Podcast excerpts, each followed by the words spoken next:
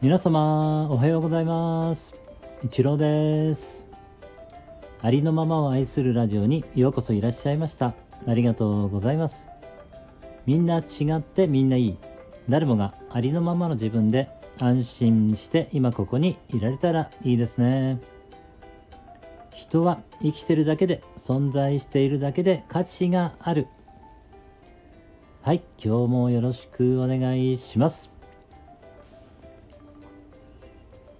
今回は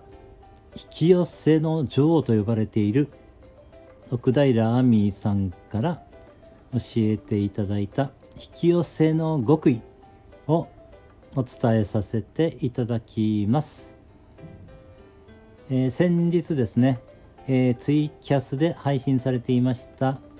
えー、奥平亜美さんと大島健介さんのトークライブのアーカイブをねツイキャスの方で、えー、視聴させていただいたんですが、えー、その中でね、奥平亜美さんが、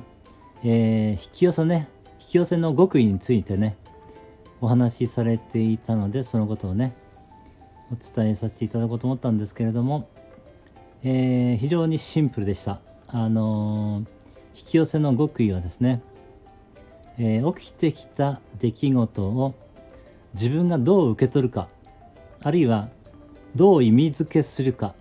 ということをねお話しされていました。それだけ みたいなんですけれども。結局ですから何て言うんでしょうね。えー、私たちというのはあの基本的に起きてくる出来事を自分のね自分でこう自由自在にコントロールしたいと思ってしまって外側をね変えよう変えようとしてしまう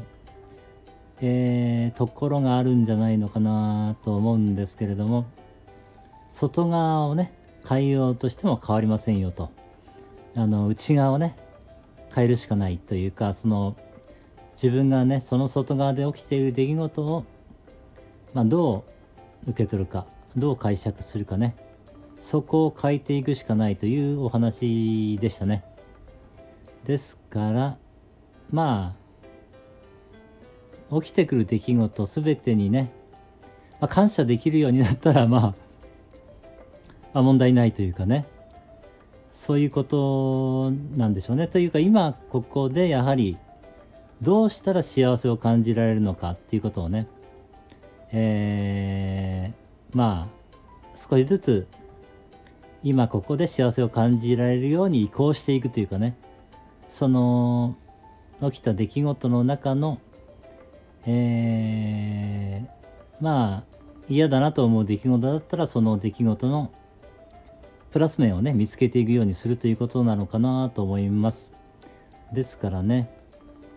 えー、やはり今ここで幸せを感じるしかないのかなという感じでしたね聞いていてね。今しかないからということですね結局は。過去も未来もまあ自分のね頭の中にあるだけであってあるのは今だけですので今幸せにならなかったらいつまでたっても幸せになれないということだと思いました。はい。えー、引き寄せの極意でした。はい今日もありがとうございました。今日も一日皆様の人生が愛と感謝に満ち溢れた素晴らしい一日になりますように応援しています。ありがとうございました。ではまた。